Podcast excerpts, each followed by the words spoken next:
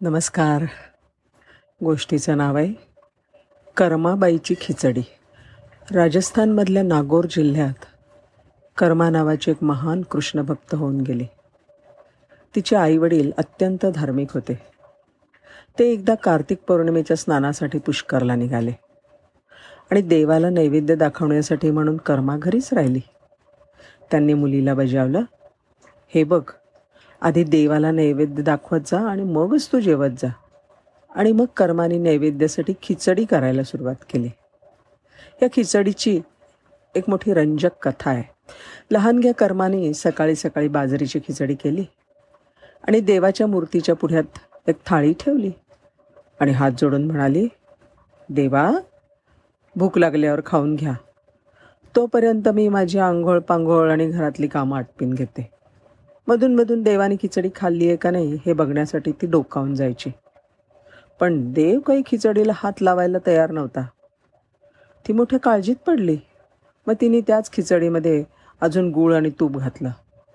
आणि तिथेच बसून राहिली. देवाला म्हणाली खा की देवा. पण देव काही खिचडी खाईना. सकाळ गेली दुपार गेली संध्याकाळ व्हायला आली. तरी कर्माने अजून काही खाल्लेलं नाही. आता बाकी कृष्णाला यावं लागलं. मूर्तीमधून आवाज आला अगं तू पडदा घेतलेला नाहीस असं कसं खायला येऊ? हे ऐकताच तिने तिची ओढणी डोक्यावरून पुढे ओढली आणि त्या सावलीत कृष्णाने खिचडी खाल्ली. थाळी पूर्ण रिकामी झाली. कर्मा म्हणाली देवा एवढीशीच तर गोष्ट होती. आधी सांगायचं होतं ना स्वतः उपाशी राहिलात आणि मलासुद्धा उपाशी ठेवलं आता दररोज कर्मा खिचडी करायला लागली. आणि कृष्ण ती खायला यायला लागला. काही दिवसांनी कर्माचे आईवडील परत आले.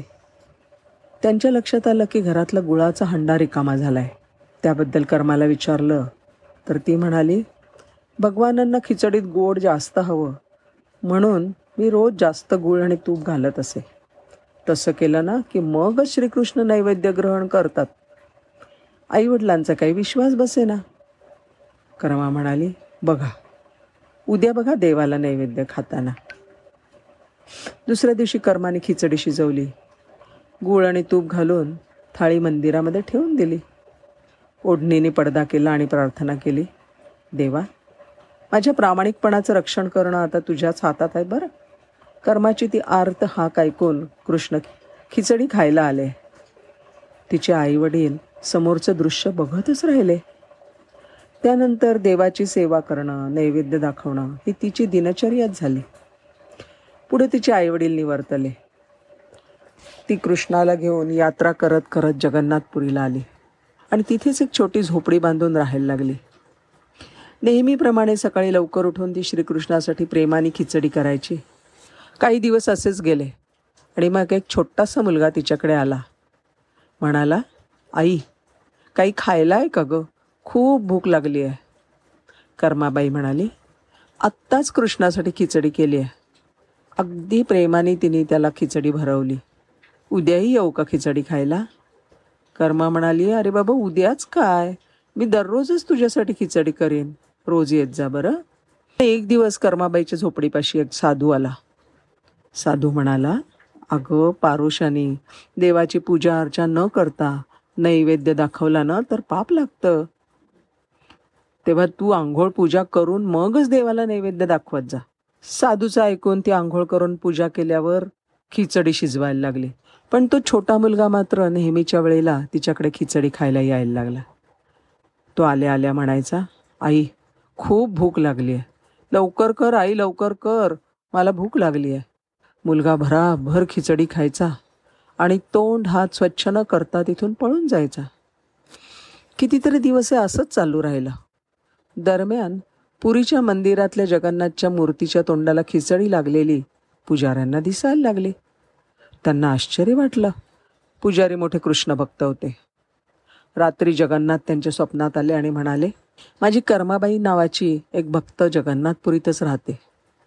रोज सकाळी बाजरीची खिचडी अतिशय प्रेमाने मला ती खाऊ घालते. मला तिच्या हातची खिचडी फार आवडते.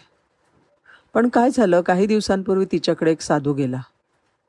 आणि त्यांनी सांगितल्याप्रमाणे ती पूजा अर्चा करून नैवेद्य दाखवायला लागली. त्यामुळे मला खिचडी मिळायला खूप उशीर व्हायला लागला. त्याच्यामुळे हल्ली खिचडी खाऊन झाल्यावर हात तोंड न धुता उष्ट्या तोंडानेच मला पळत यावं लागतं. पुजाऱ्याकडून हे सगळं ऐकल्यावर साधू घाबरला. तो कर्माबाईकडे आला आणि म्हणाला बाई पहिल्यासारखंच सकाळी सकाळी लवकर खिचडीचा नैवेद्य दाखवायचा तुम्हाला पूजेचे कुठलेही नियम पाळायची गरज नाही बरं. आणि त्यानंतर मात्र कर्माबाई नेहमीप्रमाणे सकाळी उठल्यावर खिचडी करून नैवेद्य दाखवत राहिली आणि अतिशय प्रेमाने त्या छोट्या मुलालाही खिचडी खाऊ घालू लागली. हा क्रम वर्षानुवर्ष चालू राहिला. आणि एक दिवस कर्माबाई हे जग सोडून निघून गेले. त्या दिवशी भगवान जगन्नाथांच्या मूर्तीच्या डोळ्यातून निरंतर अश्रुधारा वाहताना दिसायला लागल्या. सगळे पुजारी जगन्नाथपुरीचा राजा मंदिरात जमले. आणि देवाला प्रार्थना करायला लागले की आमच्याकडून काही चूक किंवा अपराध घडलाय का? त्यावेळेला त्यांनी राजाच्या स्वप्नात येऊन सांगितलं की आई कर्माबाई या जगातनं देहरूपाने निघून गेली आहे आणि माझ्याशी एकरूप झाली आहे पण आता मला रोज सकाळी कोण खिचडी खायला घालणार?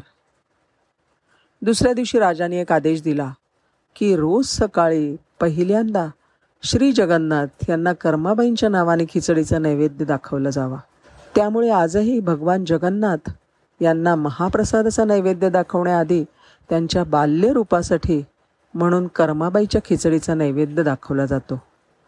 याचं नाव बाळ नैवेद्य असं आहे. शेकडो वर्षानंतरसुद्धा ही प्रथा पुरीच्या जगन्नाथ मंदिरात जशीच्या तशी पाळली जाते. पुरी जगन्नाथ रथदरम्यान भगवान जगन्नाथाचा रथ कर्माबाईच्या समाधीजवळ थोड्या काळासाठी थांबतो. असं मानलं जातं की तिच्या दर्शनाशिवाय रथ एक इंचसुद्धा हलू शकत नाही. आणि कर्माबाईसाठी थांबणं ही देवाची स्वतःची निवड आहे. जय श्रीकृष्ण. धन्यवाद.